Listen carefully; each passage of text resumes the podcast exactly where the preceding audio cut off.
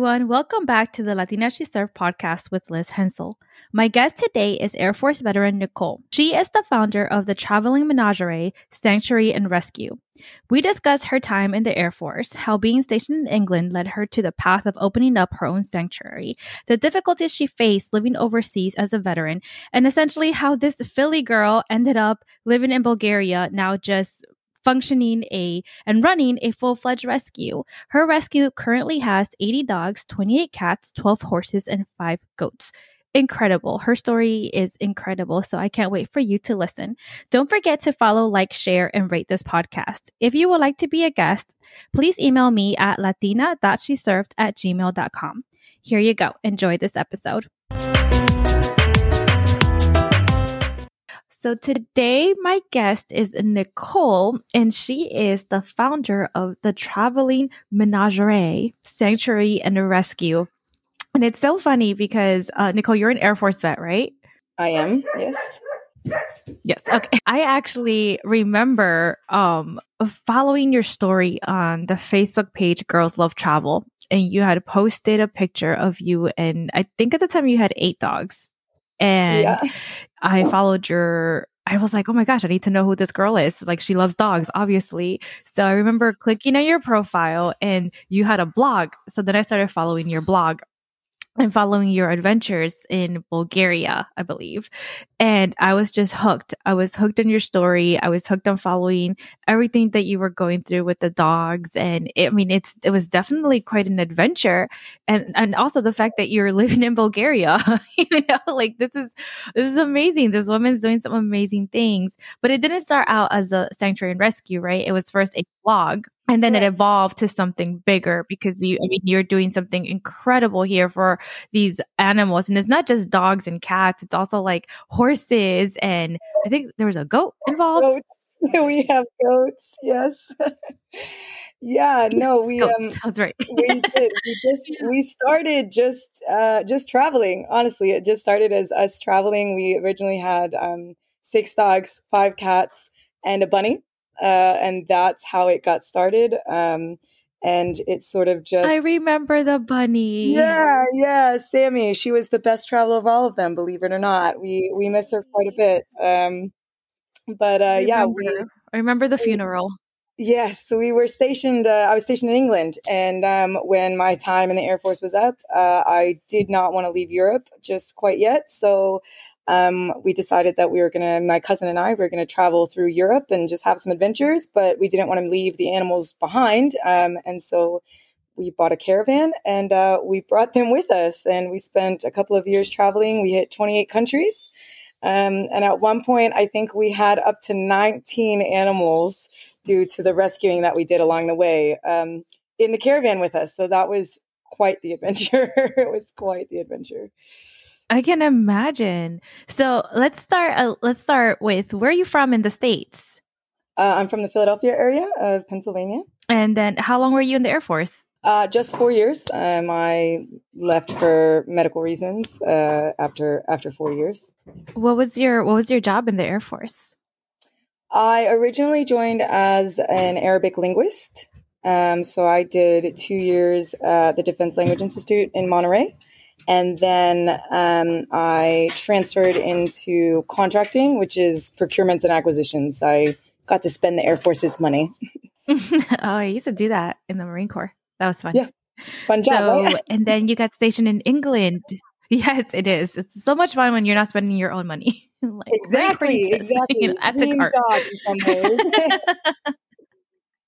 exactly. And so you got stationed in England, and how was that experience? Um, I loved England. Um, uh, I was really fortunate actually to get stationed there because um, I unfortunately started to get symptomatic with some pretty severe PTSD, and my command uh, at Lakenheath um, was phenomenal, and they took really good care of me. So I was able to get the care and the treatment that I needed uh, thanks to that to that stationing. So um, I've always been very grateful, and uh, I loved England. I, I loved it so much that I made it home for four years uh, before we decided to to hit the road and check out the rest of what Europe had to offer. So I, if ever and anyone knows me, knows that I'm obsessed with England and anything like British royalty. Yeah. I don't know why. yeah. Ever since I was a little kid, I've just been obsessed with British royalty. I've always followed Prince William and Prince Harry and, you know, I had like this fantasy that me and Prince Harry would bump like you know, on the street one day and lock eyes and then I'd be a princess. It was a whole thing. But, you know, obviously it didn't happen. And I mean, but you know what? I love Meghan Markle, so I'm not even mad. I love following them. Yes, it's fabulous. So uh, obviously, yes, they are. And so, you know, learning that you lived in England, I'm a little fangirling a little bit, you know, because that just seems incredible. And so after you got out of the Air Force, what like what did you do? Like as far as job wise, because you know, obviously in America there's a plethora of jobs for veterans out here. So how was that experience living overseas overseas as a veteran? Yeah, that was um that was really difficult. Um I was married to another Air Force member at the time, um, which sort of helped in the fact that I didn't uh, theoretically have to support myself. And so actually um, my ex husband and I started a nonprofit.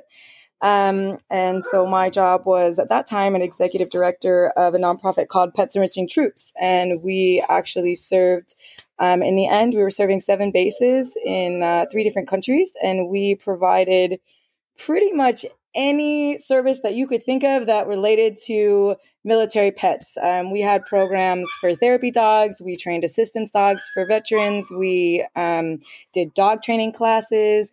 We helped with fostering dogs uh, for you know active duty that were either moving or deploying or going TDY.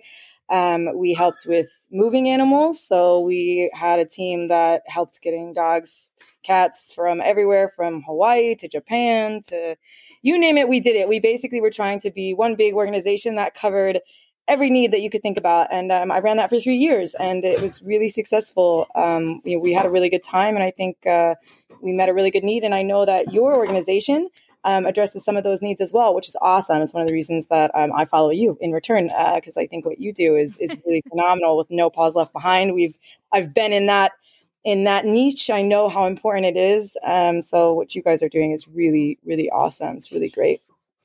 So I did that, and then Thank I you. actually I appreciate uh, that. Yeah, yeah. So then uh, when I when my husband and I decided to part ways, he returned to the states, and and I decided to stay in England. I actually returned to my original original passion. Uh, my bachelor's degree is actually in horse racing, believe it or not, and I lived in the horse racing center, the epicenter of the horse racing world in England. Uh, it's called Newmarket, and so I actually went back to that, and uh, I rode racehorses for a living for a couple of years, um, kind of at the end of my my time there. So. I was really lucky. I was really fortunate. I did some really awesome things in England uh, and got to do, got to really serve my military community and also uh, find my roots a bit again in in the horse world, which was really great and really awesome opportunity for me. That's fascinating, and I'm kind of mind blown a little bit because you're from Philly. And that's yeah. not something that you hear that you're surrounded by, you no, know, like horse, no. horse tracks, horse races. I know, you know, we um, nobody knows where it came from. Uh, my family is not into horses at all. My family's not even really into animals, to be honest. And um, from the time I was a little, little tiny girl, all I ever wanted to do was train a Kentucky Derby winner and ride racehorses. And uh, I, like I said, I, I, went to college for it. I worked in Southern California racetracks. I worked in Kentucky, um, New Jersey, which has some tracks. Uh, I did a lot in racing, and then um, then I joined the military, kind of out of the blue, uh, from Kentucky. so um, I just wanted to experience something a little bit different, serve my country, uh, give a little something back. So um, England was a great opportunity where I got to to mix both of those things. Uh, again, my military service, and I was able to continue to serve the, the military community with the nonprofit, and I also was able to to go back to my roots a bit with the horse racing thing. So um, England was it was good to me. It was really good to me, and I I miss it every day. So you've always had a passion for animals. Definitely, yes. To my parents' dismay, they're oh, now good. quite animal oriented, thanks to me. So I guess uh, they've got they've got a couple rescues. my whole family has has managed to get drawn into the rescue the rescue community, uh, thanks to my cousin and I. So, oh, I love that. Yeah, yeah. And so after England, um, you what did you do? Like backpacked Europe? Like what are some of the places that you hit? What were some of yeah, the highlights? So, um, so basically the way that it happened was, uh, my cousin came, uh, to England to, um, to basically help me through the divorce process. Um, he was amazing. We're, we're really close. Our families are really close. We were raised like brother and sister.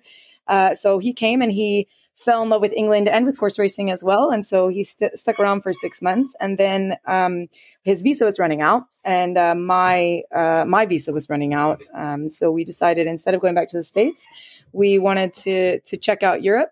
So we bought a caravan, packed up all the dogs, all the cats, and the bunny. Uh, I had horses as well, so they got leased out to some friends for taking, you know, being taken care of while I was away.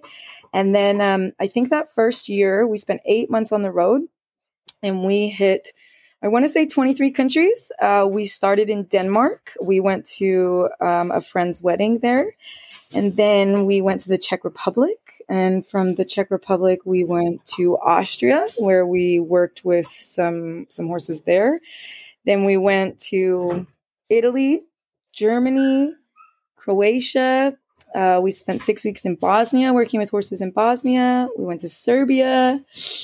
Uh, we eventually ended up in Bulgaria for three months, um, and we made some really phenomenal friends. And we adopted or we rescued a dog who was pregnant and uh, we ended up helping that year we ended up bringing 10 animals back to england with us uh, to rehome. So we started with gabby and um, her puppies. She had six puppies on my on my very small bed in the caravan. That was fun. And uh, then we ended up bringing 10 animals back with us in addition to our own animals. Uh, we brought 10 back and rehomed them. We rehomed some in germany some in italy and some in england. And they're all still very happily with their with their adopted families, um, and that kind of is how how everything got rolling. Um, we didn't really mean to start rescuing animals; we had plenty of our own, but uh, we couldn't really we couldn't really say no, and uh, so we went back to England for six months. Um, visited with my horses, uh, you know, did a little bit of work in the racing industry again, kind of built up some some savings, and then we hit the road again. Um, and we hit more countries. That time we did Slovenia, Slovakia, Hungary. Um, gosh, I don't even, I can't even count them all. We were in France, Belgium, the Netherlands, um, Poland. We've been to Poland. Uh, just pretty much everything that you can think of. Been to Greece, um, and um, we ended up back in Bulgaria, and then COVID hit, and we got stuck mm-hmm. here. Um, so that is sort of how the the rescue and sanctuary began. Was we got stuck here. Um, we had fallen in love with mountain life. We were only allowed to be in England six months of the year anyway, so we decided that we would settle for the other six months of the year here in Bulgaria. So we bought a house. Actually, bought two houses. Um, we got a little farm, and we continued to rescue. And that was well over a year ago now. And basically, the rescue and the sanctuary has just grown and grown and grown. Uh, and we eventually sent more horses from England down here to Bulgaria. So they've joined us. Um, we've rescued some more horses since being here, rescued some goats. and uh, now we have over 80 dogs, 28 cats. I think we're currently at 12 horses with a baby on the way, so we will very shortly be 13 and five goats. So, yeah. Wow, been, that's incredible. Yeah, it's been a journey. It's, it was kind of an accident, but you know, we uh Oh, I can imagine. I would too. That is like one of my dreams one day is just to have acres of land and rescue like um or adopt the senior senior animals and kind of just yeah. like give them their best life until it's time for them to go. You know, I even have like a little it's going to be Harry Potter themed. So I have like oh, a whole thing in my head awesome. about it. So I can't wait. I love Harry Potter. I'm like, That's I cannot awesome. wait to do this. yes, my husband already has my Christmas list and it's literally all dogs. I'm like corgi, husky. He's like, yeah, my boyfriend's like, okay. Ah, no, no more dogs. We just we just ended up with a litter of wolf dog puppies, and I was like, honey, I know you've always loved you know wolves, and he's like, no, they must go somewhere and else. So, What is what is one of like the the hardest challenges in running a sanctuary like this? Um, gosh. So in Bulgaria, probably the biggest challenge for us is the fact that culturally, um, animals don't have a voice. Um, the the mistreatment, um, the level of abuse and neglect uh, in this country is is sadly quite profound. Um, you know, you hear these stories of these, you know, these horror stories in the in the states and, and in England and you know in some of the excuse me the Western European countries, and obviously, you know, there's bad people everywhere that are that are doing bad things to animals, but but here you hear these stories every day. Um, we we get called 10, 15 times a day to come in and and rescue dogs and cats that have just been been severely severely neglected or abused. Um, we specialize and have made a name for ourselves here as kind of the organization that you can go to if you're if you've got a, a rescue that needs a hail mary. Um, we specialize in dogs that have bite histories, dogs that. Uh oh, sorry. one of the horses has mused into view of, the, dog, of, the, of the dogs, so we'll have a little bit of a, a chorus in the background here. Um, but yeah, our, our specialty is is dogs that are are in are in true crisis. Um, we tend to let a lot of the other rescues deal with um, kind of what you could say are some of the more easier dogs, dogs that maybe uh, just haven't had as quite as, as hard of a time. And we take on the dogs that um, that really that really have no other shot that will end up uh, either euthanized uh, due to aggression issues or um, that will just be left essentially to fend for themselves in the wild and and that never that never goes very well. Um, so that can be a pretty big challenge because a lot of our animals end up as as sanctuary animals. They can't be rehomed. Um, you know their their experiences have just been so heartbreaking. Um, and when you when you work in rescue obviously your number one job is to is to try to find the best situation for the animal for the long term. And a lot of ours just don't get to go on to forever homes. So, um, you know, we have that challenge where our numbers continue to grow, um, but our resources very rarely do manage to keep up. Um, and the country itself, the the government doesn't support uh, what we're doing. Um, so we kind of run into a lot of mm. a lot of that pushback, and uh, and that's true for all of the rescues that are working here, whether they're run by foreigners like us or, or run by, you know, Bulgarians. We have lots and lots of amazing Bulgarians that are working really diligently to try to address this problem. Um, uh, especially in the younger generations, uh, generationally, obviously the culture is changing, and they're starting to to view animals as pets instead of just working uh, you know, part of kind of the working livestock genre. And, uh, you know, there's a lot of work being done, but the, the government is not really on board just yet. So that can be really difficult in countries like England and the States. You, you tend to have a lot of support from, from higher up and, uh, and we don't have that here. So, mm-hmm. so that's, that's probably our number one challenge. And then just, um, the other thing is obviously with COVID, it's incredibly difficult to get dogs out of the country and into new homes. Um, and so that's just kind of an ongoing an ongoing challenge transport oh, is man. definitely I, definitely one of our big ones I can definitely relate to that with the with my nonprofit Leave No Paws Behind USA. That is one of the things that I have to explain to service members who are PCSing from the United States to different countries is that each country has a different requirement. So like we have to be patient and we have to work with that country because it's about you know, building relationships. And every exactly. country has a different status of force agreement. So we have to respect that. And, you know, I kind of, you know, with the nonprofit and trying to lobby for these changes for the past two years, I kind of made myself like a subject matter expert on like the policies, you know, but I think, I think you, ha- you beat me. I think you have me beat though, cause you are like hand, like boots on the groundwork. Like you are literally all over these places and, you know, making a difference for these animals. And, and anybody that knows me knows that like animals have a special place in my heart. So the fact that you are you went above and beyond of just like let's just, you know, let's just you know have our pets. Like no let's actually rescue. Let's work with these difficult cases and let's try to help. And you know following your stories on instagram and facebook they're so inspiring to me. And it just gives me hope for humanity. You know like there's some good people out there that are working with what they have to do something better and something bigger than themselves. So i really appreciate your time to share your story on this platform. Oh thank you. We're really you know i it's hard because Bulgaria, and, and this is common in, in many of the Balkan countries, they just um, their their view of pets is just different than ours um, from you know from where we're used to coming from. But as you said, actually being here in some ways, you know, you, it could really get you down to think, oh gosh, like these these horrible st- things are still happening to animals, and you know, and and are, are most defenseless. But actually, we find so much hope here in watching the country kind of tackle the issue. And and yes, it's slow, and and yes, the government is not exactly you know in our corner, but so much of the country is rallying together uh, to try to to make the changes that are needed to really value animals um, and to you know to give them some some rights and and ironically Bulgaria has some of the strictest animal welfare laws in the EU. It's um, really quite impressive. The law, in and of itself, is really, really strict. Um, unfortunately, they just don't have the, I guess you would say, the police force to back it up.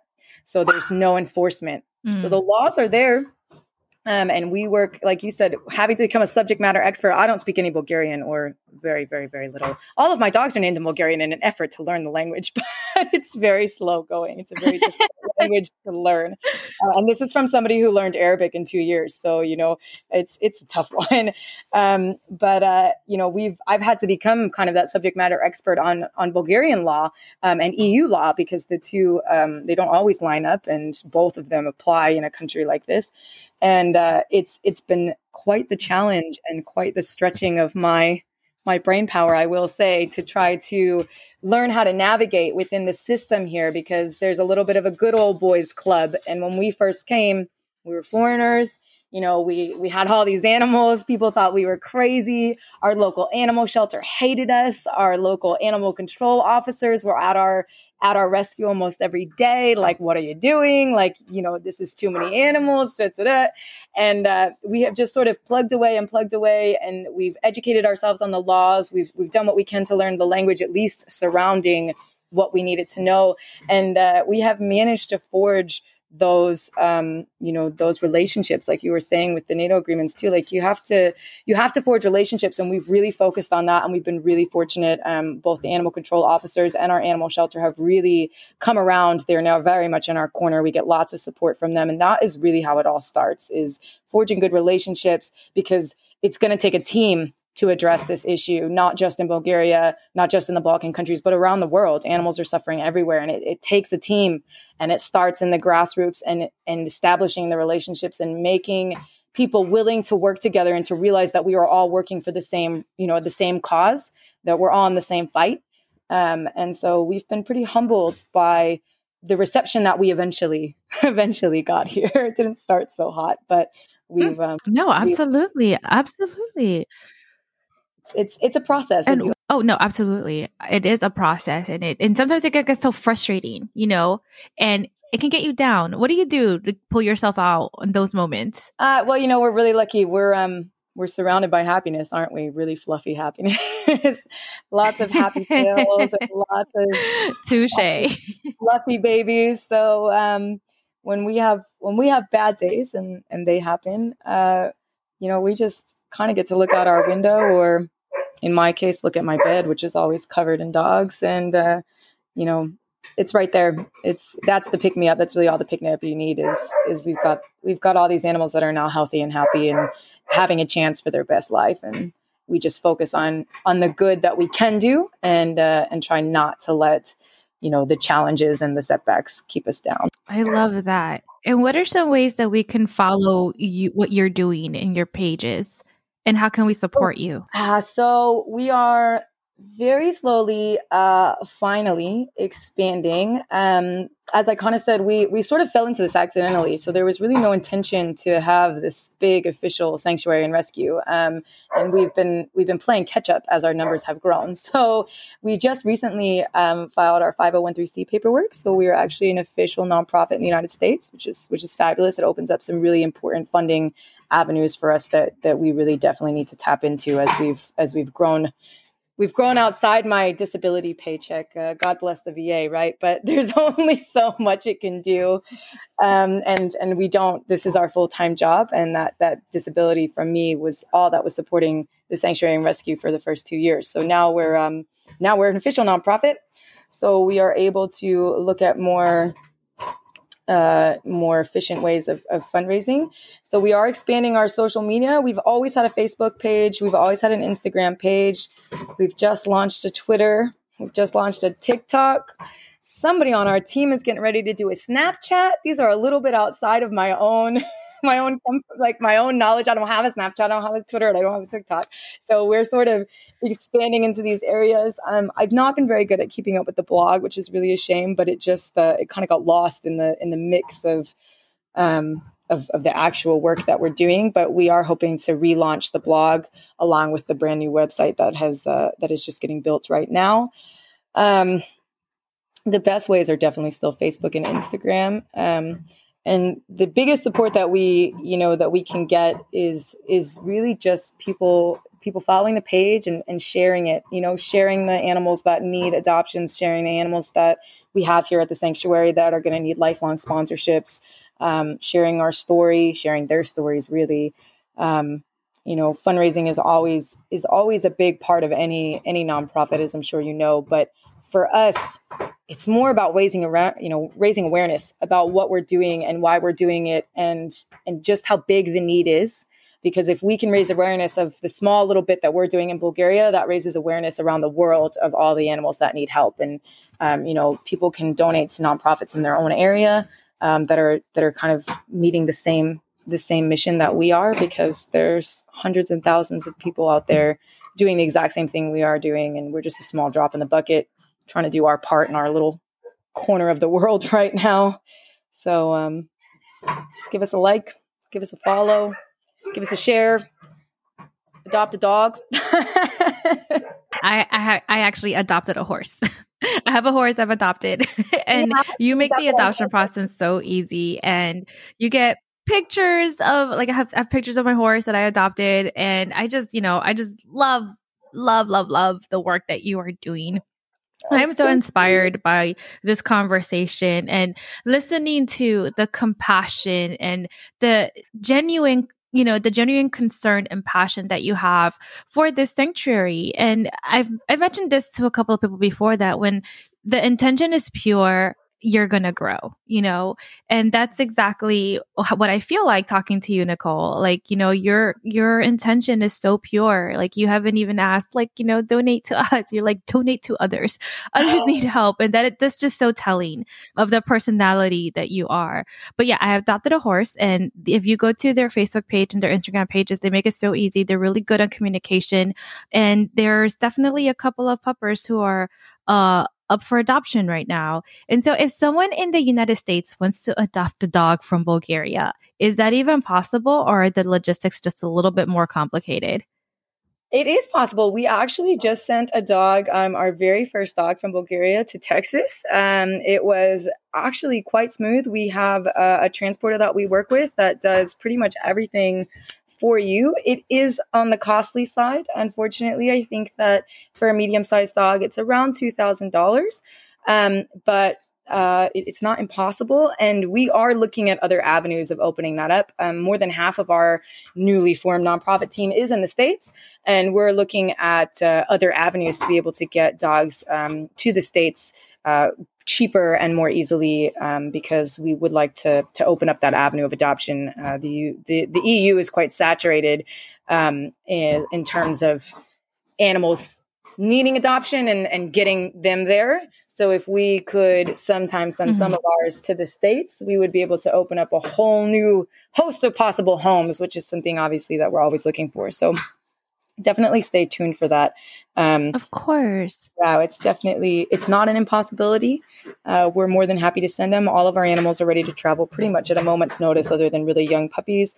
They're all already you know pre-vaccinated, um, microchipped, passported. All of their health stuff is done. So the actual process uh, of sending the dog to the states is not complicated at all. It's really just a matter of booking the transporter and sending the money.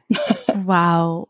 Well, Nicole, thank you so much again for taking the time and uh, talking about this on my podcast. I really appreciate you your time. I really appreciate me. what you're doing. Hello, yes, hello. and again, uh, follow their pages and say you say the name this time. yep. So we're the Traveling Menagerie Sanctuary and Rescue, and uh, we are based out of Bulgaria, but um, we have worldwide reach. We have a dog going to Japan soon, actually. So Yay! Oh, that's awesome. Yes. Oh my God, Nicole, Air Force veteran and sanctuary founder for all the dogs, cats, horses, goats, you named it. Um, Nicole, thank you so much for being with me today. Thank you so much for having me, Liz. It's been so nice to talk to you, and and I love I love what you're doing with No Paws uh, Left Behind USA. So props to you as well. I love following your story, and you're having may, way more success than we ever did with uh, with that particular area. So go you! oh, thank you.